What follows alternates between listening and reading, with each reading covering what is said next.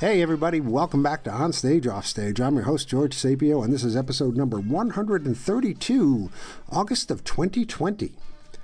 As you know, in response to the COVID 19 outbreak that has silenced many or most, if not all, of the theaters worldwide, On Stage, Off Stage has been and will for the near future be presenting plays that were scheduled for performance but have either been postponed or canceled.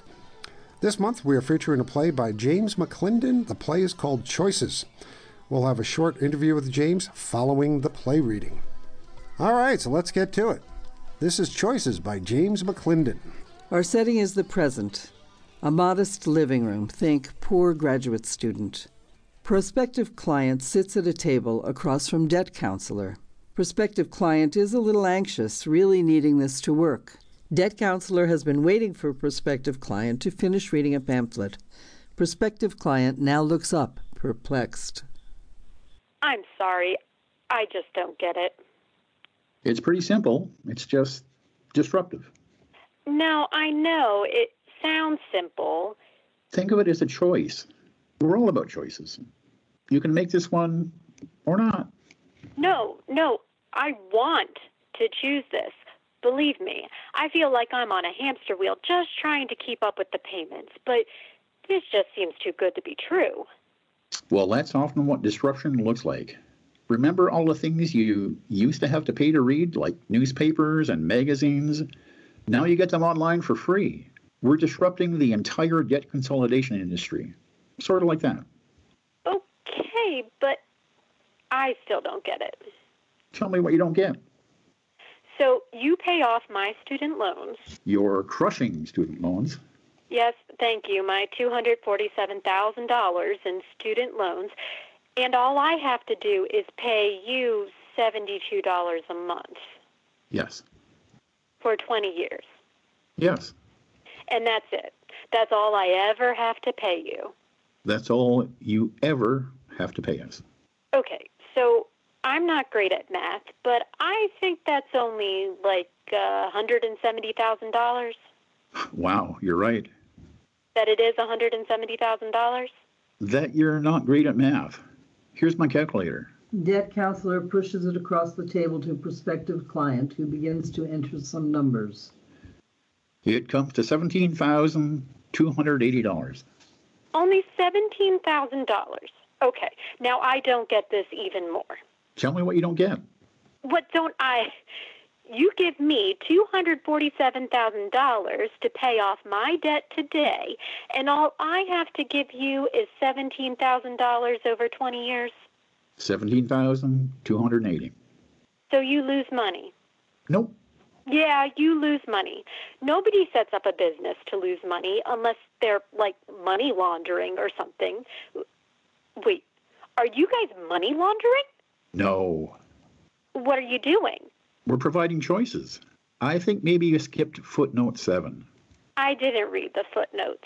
You should read the footnotes. I never do. You always should. Okay, fine. What does footnote 7 say? It answers this question About whether you're money laundering? about how we get paid. So, how do you? I mean, after I finish my payments, you'll be uh, about $230,000, 229,720. not to mention all the interest. So, where do you get the rest from? There's a bunch of hidden fees, aren't there? There are no fees at all. Then come on, how do you get your money back from me? We don't get it back from you. You don't? We don't. From you. Who do you get it back from? The insurance company. What insurance company? You should really read footnote 7. Just tell me what insurance company. Your insurance company. Why would my car insurance company pay you? Not your car insurance company. Well, that's the only insurance I have. I sure don't have homeowners because you can't afford to buy a house when you owe 247,000. Your life insurance company. I don't have life insurance. Footnote 7. I have to get life insurance? We pay for it. What good does life insurance do anyone? It depends. Unless I die. Read footnote 7. Oh my God. You've looked at my DNA. You have. You totally have. That DNA company that said I was 1.7% Mongolian and 2.3% Neanderthal sold you my data and you looked at it and you know I have a genetic abnormality and I'm going to die young.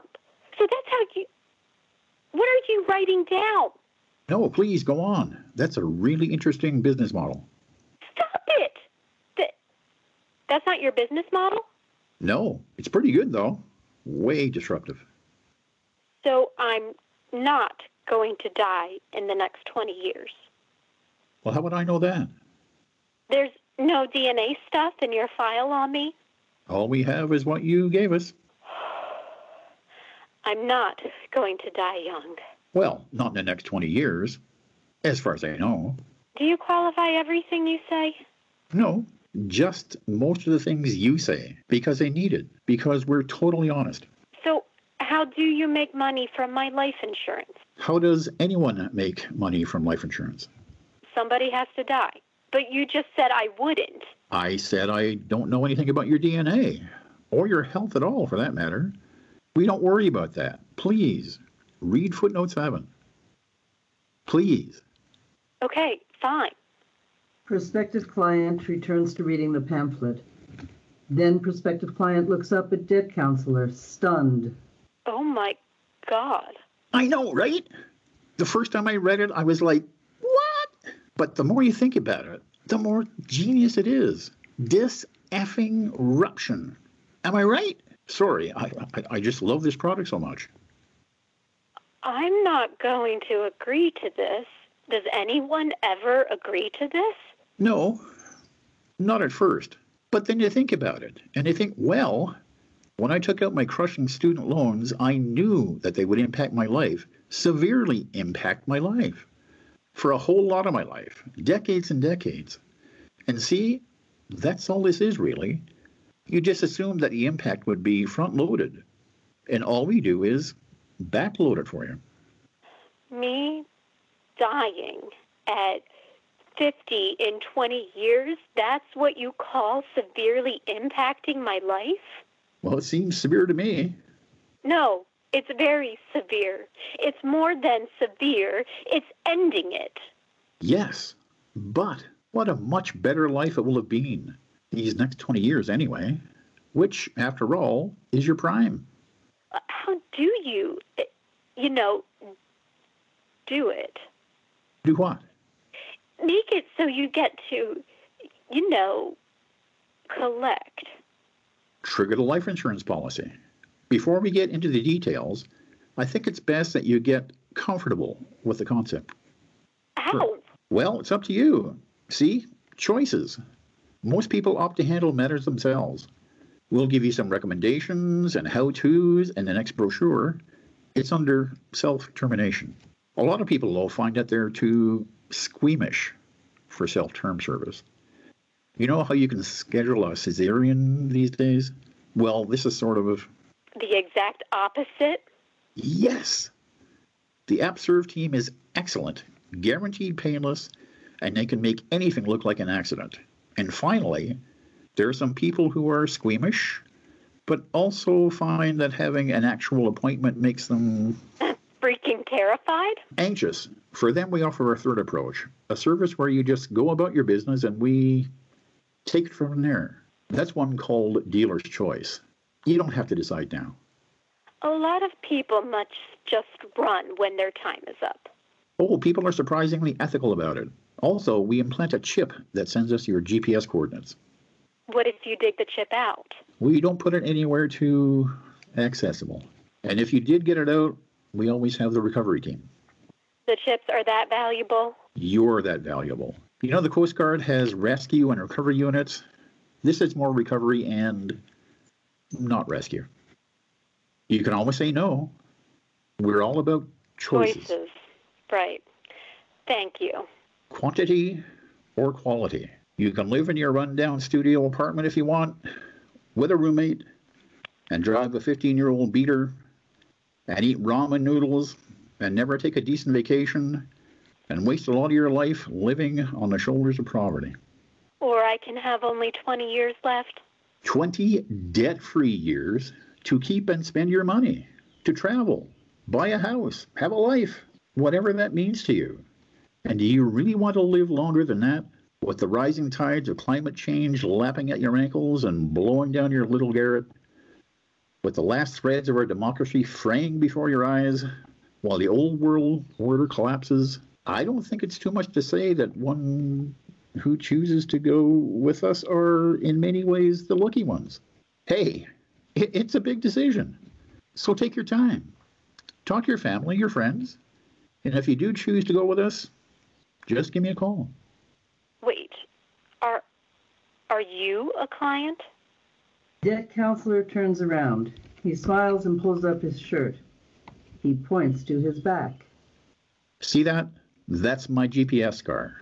Have a look around on the beach this summer. You'll be surprised. Here's my card. When you're ready, call me.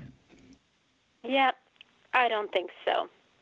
How about I just leave it here then? On the counter. Okay? Okay. Okay. Lights down slowly. Curtain. And that was Choices by James McLindon. Cast members were Sarah Bonowitz as the prospective client, Rick Williams as the debt counselor, and Morris Stevens was reading the stage directions. James was kind enough to give us a few moments of his time to talk about the play, which, as we said before, had been accepted for production and, like so many other plays in this crisis, subsequently postponed. Well, this play was uh, actually had four productions set up uh, when the pandemic hit, and uh, the, it was uh, scheduled for the Boston Theater Marathon, Theater One Productions, which is also in Massachusetts uh, Winding Road Theater in Tucson and uh, Silverthorne Theater um, in Western Massachusetts. And, you know, within the space of, as has happened to everyone, within the space of literally about a week, they all got canceled. Um, and um, and that's about the time I submitted this to you guys. And what was funny, uh, what happened next was over the next uh, several weeks, one by one, they announced they were going to try to do something, each of these theaters, and uh, something involving Zoom typically. Um, and and uh, so uh, it, they've um, they've had a, a, sort of life in those kinds of productions. I'm not sure each one of these has done it. Some of them remain postponed. Uh, they may happen this summer. Some of them are trying to actually have them live when when circumstances permit. Uh, so, you know, I'm not entirely sure they're all going to happen. Uh, but um, it, it, for me, in a microcosm, that was, you know, theater kind of getting knocked off its feet and staggering back up, uh, like Rocky at the end of the first movie. Um, and, uh, you know, it, it's theater's always dying. Theater's always uh, on the ground. Um, oh, and, yeah, that, that's been going on since Euripides. Yeah, so I shouldn't be surprised, and yet it was pretty breathtaking the way uh, you know that started to happen with the, some of the theaters that the play had been scheduled for, and also you know with your initiative and others like it, where it just suddenly uh, this void that we thought was going to be there for months was starting to get filled by something that was different, but still, I think, a form of theater. Yeah, I, I mean, theater changes, and we're we're used to the, you know, the proscenium, the needle thrust with people wrestling for uh, you know arm rests and trying not to make their candy or you know opening distract from the play. But now everything's closed, so theater is trying to find different ways to survive. Um, and again, we have it on the radio. We have uh, podcasts and play readings and that sort of thing. Mm-hmm. But the tech is coming in to try and bail us out. Uh, a lot of that is Zoom. Have you have you been working with that at all yet? I have such Zoom fatigue, uh, George. You can't believe it. Um, I've been doing a lot. It's it's funny. My wife is working from home, and she her work consists of meetings like all day long. She is on Zoom all yeah. the time. I'm not on that much, but yeah, and it it brings up a couple of I think the silver linings to all of this, which is I have had other plays that um, were uh, canceled, um, and then you know, for example, the Boston Theater Marathon did a Zoom edition, and they did a play every day uh, for 50 days. And they attracted more people, I think, at those because there was no limit to uh, people being able to, to make it to the theater. There was no limit to the number of seats. And so in, if, instead of being limited to a theater of a couple of hundred, as I think they usually are, they'd have more people than that sometimes. That was remarkable to me. The second yeah. thing that was remarkable was that I spent more time in the rehearsals. I've had plays in the Boston Theater Marathon before, but I live about two hours from Boston or 90 minutes uh, on a good day. And I, I, typically, for a 10 minute play, I can't go back and forth to rehearsals. Maybe I go to one. With Zoom, you can go to every rehearsal if you want. Sure, yeah. You know, you know when it's useful and when it's not useful for the playwright to be in the room. Uh, but you're not hindered by you know geography anymore. And and so in some ways, I was more involved in productions, ironically, uh, because of the pandemic than uh, than before. Yeah, it seems strange that all the theaters are shut down, yet we have more capability for attendance mm-hmm. and participation. You know, it's it brings to mind the whole 99 seat rule. You know, between the LORT theaters and the differences between classifying theaters according to the number of seats. Yeah so I wonder how the powers that be are going to have to deal with that sort of a thing now. Is it, I posit that this whole Zoom thing is comparable to what software has done to take a lot of the intricacies and creation of things like music and books out of the hands of the publishers of the of the very few and deliver it right smack into the hands of those who are actually doing the creating. Uh, I think that's right. And, um, you, you, know, I, I, got a grant from uh, Eggtooth Productions to, to do a Zoom play. And, you know, we just put it together ourselves with, you know, everybody had a laptop or a phone and uh, there was no facility that we needed. Um, and uh, though a grant came from a production company, it, you know, it just made me see that it, it's not that difficult to put these things together. And so I've been more inclined to try some self productions, which I usually shy away from just because of the time involved. Uh, but it's really just calling up a few friends and you know having rehearsals on Zoom. And uh, it uh, the the barriers to um, starting up, you're right, are much much smaller now in a Zoom context. Yeah.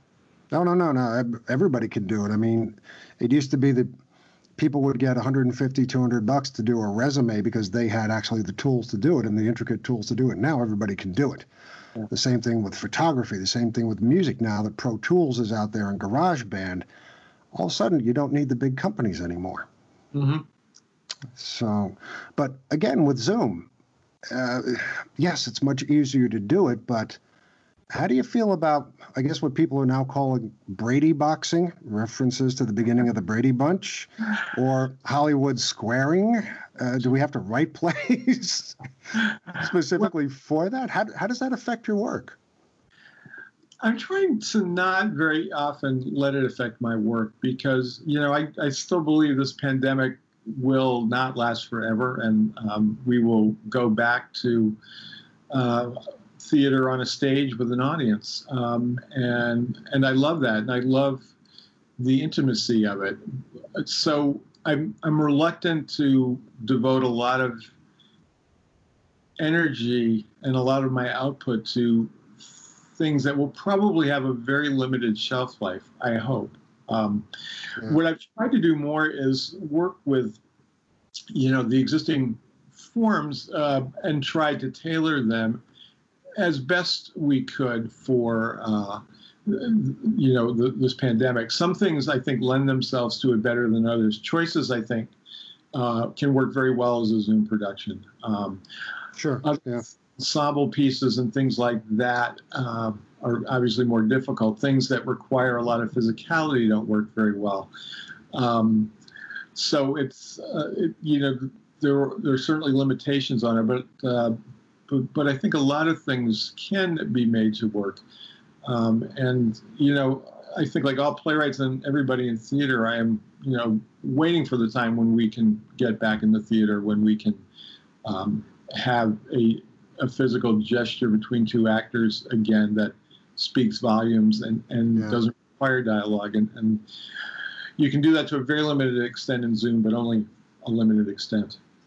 Sure, well, the, the whole the whole medium has changed, and therefore, a lot of what people are writing is going to have to try and adapt to that. Uh, so it's going to be interesting to see what comes out in the next couple of next year or so. Hopefully, as you say, the pandemic will be a thing of the past. Not soon enough, but I believe it will, um, and we'll see where we are. But let's talk about the play because as I mentioned before, when all the submissions came in and I got my eyes on choices and I read it all the way through, I thought, this is an instant winner. We have to do this. Um, it's devilish. It it's it's sublime. It's devilish. And where did this come from? Please tell me you don't do this for a living.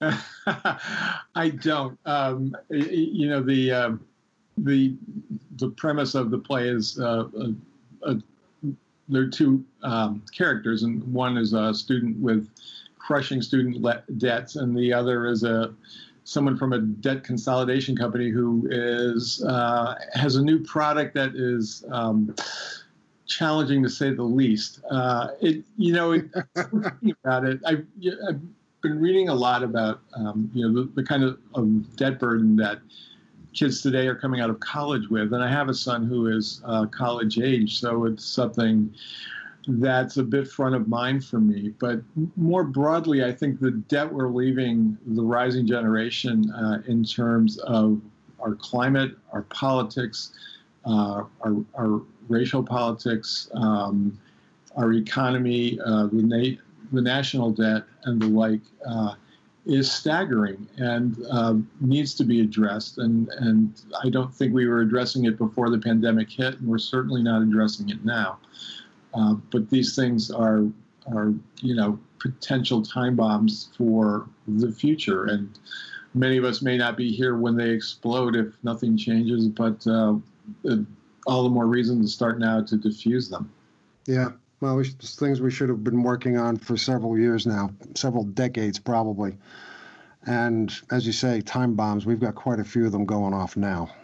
Yeah, exactly. So, uh, so that's where the idea came from. Um, right. The, the, next question, of course, is if you want to, uh, you know, student loans is kind of a, a dry topic. Uh, if uh, so, you need a, an angle on it, and satire is usually a good one for that kind of thing. And and so the uh, the the uh, debt consolidation uh, salesman offers the debtor. Um, a way to take care of the loan, uh, which is ghastly.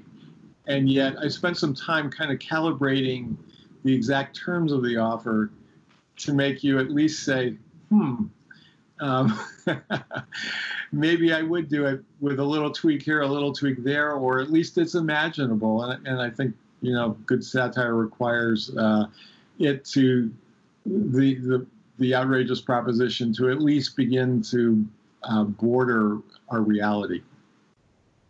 Yeah. It's amazing where reality has taken us and the things that we kind of get used to. When she, you know, when we got to the end of the play and he says, I'm going to leave my card here. And part of me inside said, no, take your card with you and keep going.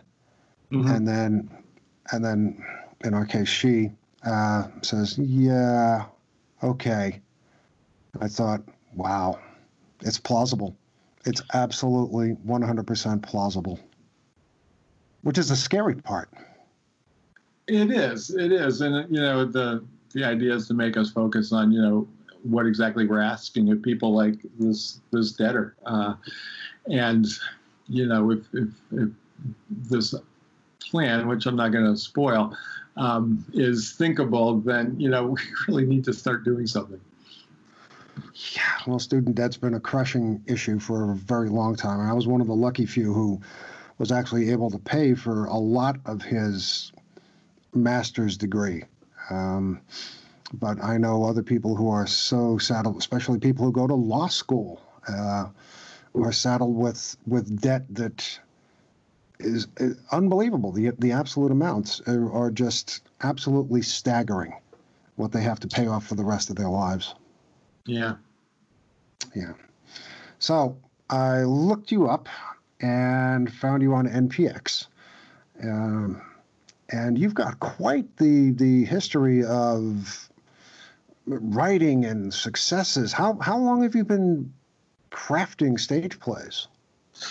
You know, I started uh, I started writing um, sketch comedy in my last year of college with a friend of mine who'd just come back from a year abroad, and we were actually both of us, uh, coincidentally enough, were going to go into doctoral programs uh, for history, and you know we were going to become academics, and we were both having so much fun. We decided to put it off, and we did, and we wrote a couple of plays in Chicago, um, and uh, one of, the first one did very well. Uh, and was nominated for a, a Joseph Jefferson citation. Uh, and the second one we like to say was misunderstood by the critics. Uh, that happens a lot. I decided to actually go to law school myself, and uh, I did that. And I got away from writing for quite a while, but um, I came back to it um, and have been writing for about uh, 15 years now, uh, all told. So yeah, it's, I never really stopped writing, but um, I stopped writing for the theater for a while. Yeah. Well, um, law school takes an awful lot of writing anyway. I'm surprised you'd have time for anything else. It does, and my briefs are not nearly as funny as my plays. Uh, ah, that's too bad. yeah, seriously, the courtrooms could use a few chuckles. So, yeah, I was looking. You've got residencies at all, pretty much all the major places: O'Neill, Lark, PlayPenn, Seven Devils, Telluride, Ashland, Great Plays, uh, Great Plains. That's something. So, you, what were these experiences like? I mean, how did they affect your your playwriting?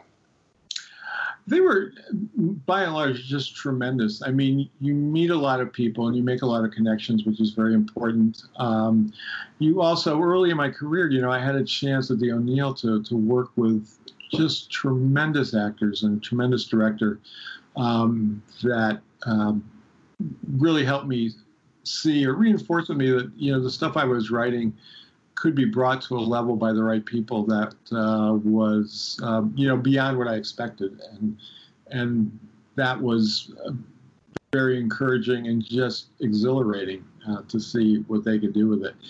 Um, I, I, have been lucky enough to go to a number of these, and uh, you also meet other playwrights and you get a sense of you know how people write their plays and how it's different from yours and and how it's the same and you get ideas about your own writing from them both in terms of style and in terms of process and um, that's immensely helpful being a playwright uh, is uh, can be very isolating and um, playwrights tend to be solitary people to some degree.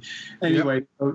those kinds of uh, not enforced but invited um, collegiality with other uh, playwrights I always found incredibly useful. It's for me, it's the collaboration. As you say, yes, writing is a lonely process, and I am completely isolated when I do it.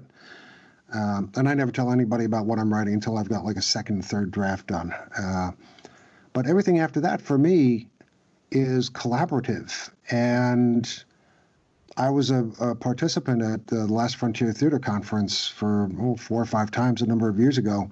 That's an experience I would wish on every uh, playwright. It's, it's a wonderful thing to have mm-hmm. happen, to have capable people looking at your work, offering real, thoughtful criticism, constructive criticism. It's always constructive and helping your play grow. I mean, I learned so much from that experience and from going to uh, Goddard College, getting my MFA there, by working with other artists and the thrill of being around like-minded creative people is it's hard to describe to somebody who's who's never been there who's never experienced that sort of thing.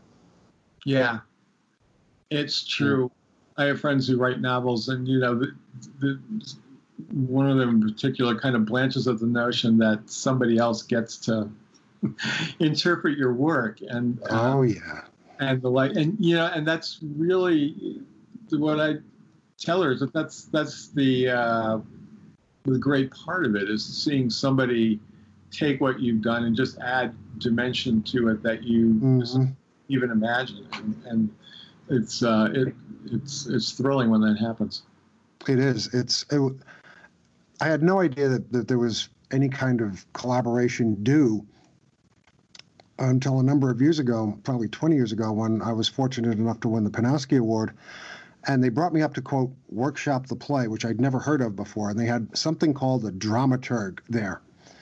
and all of a sudden, everybody was talking about my play, which had won the contest. And I thought, well, if my play has won the contest, why do these people want to change it? and yeah, after about a week, I found that they weren't there to change it. They were there to help me look at it from different perspectives. And a lot of what they had to say was so absolutely valuable that I grew as a playwright. You know, it, it, like the Grinch's heart grew at the end of that thing, you know, six times its own size.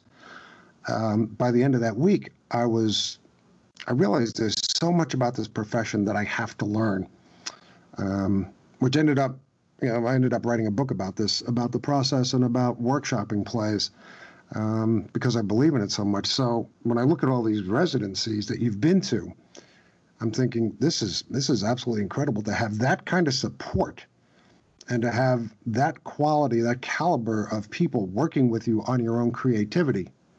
That's an unbelievable gift. It really is. It really is. So, how you been keeping busy theatrically while COVID ravages the the, the land?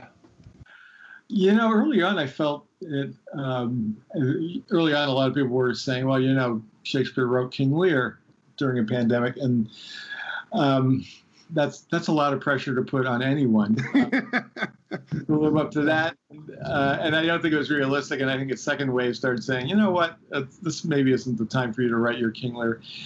I, I felt early on I, I found it hard to write because I just I need a quiet head to write, and and there was nothing about what was going on that was conducive to that.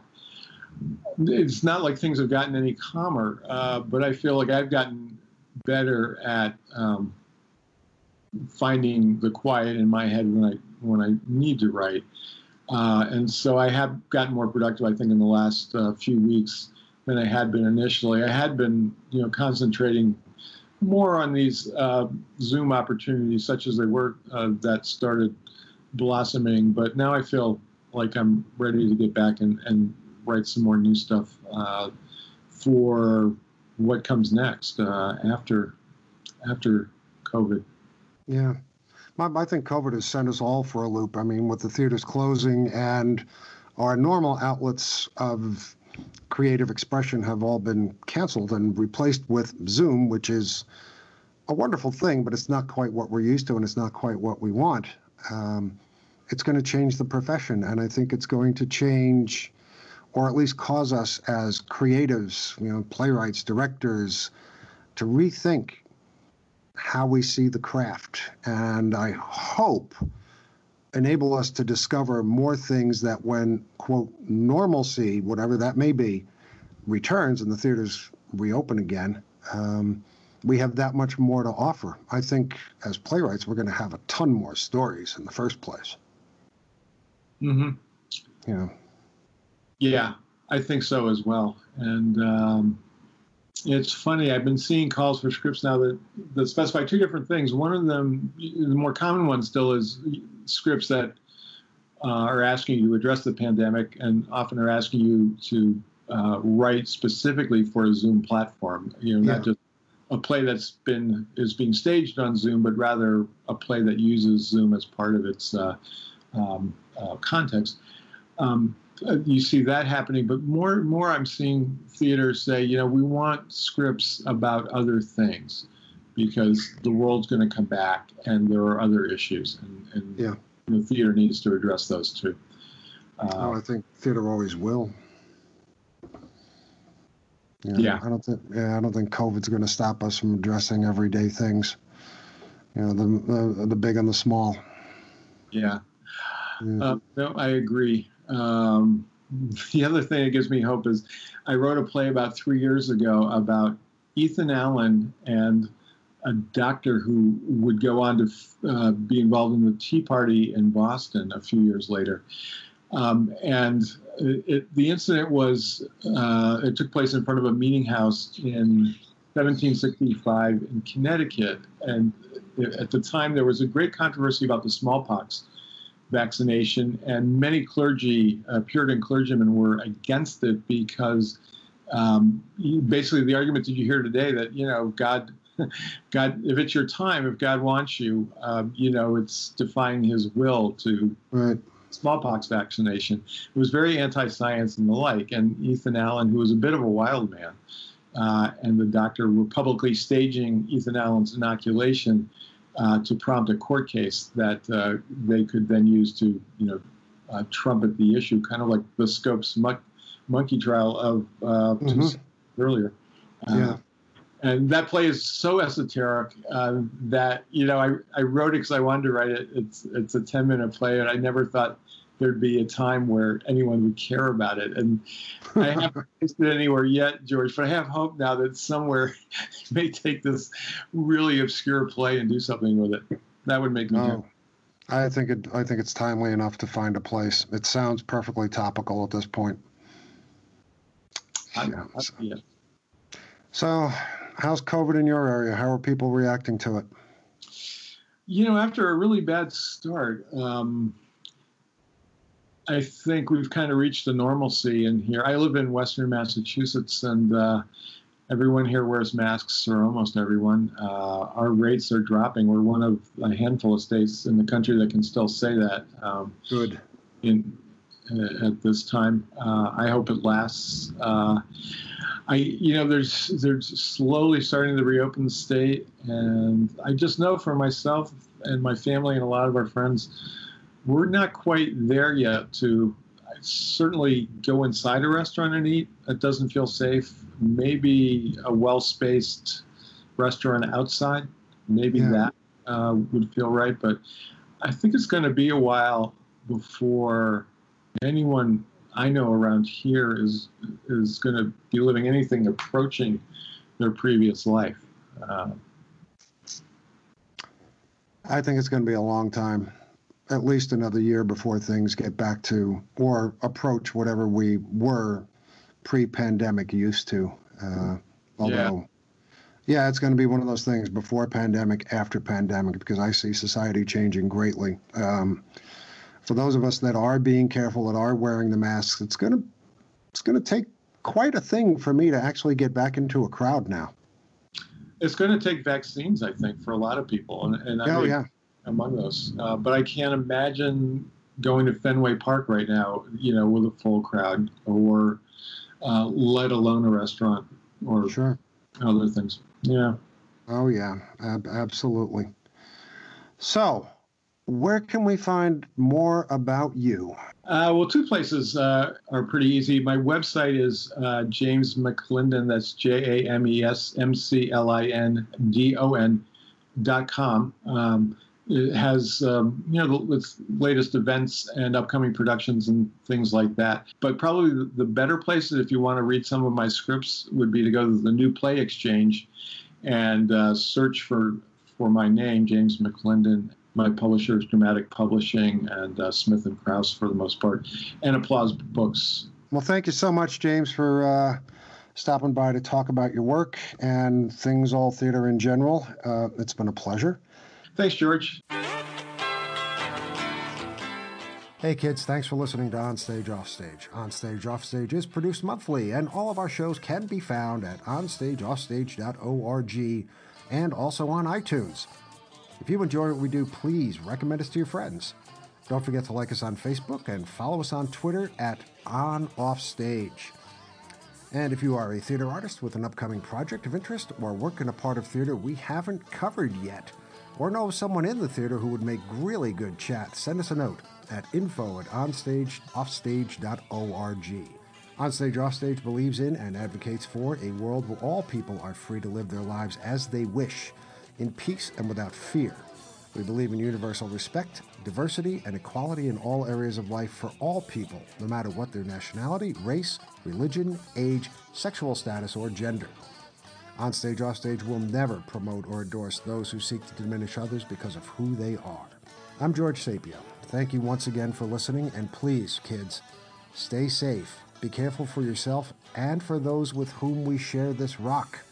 And as always, happy theatering to all of you.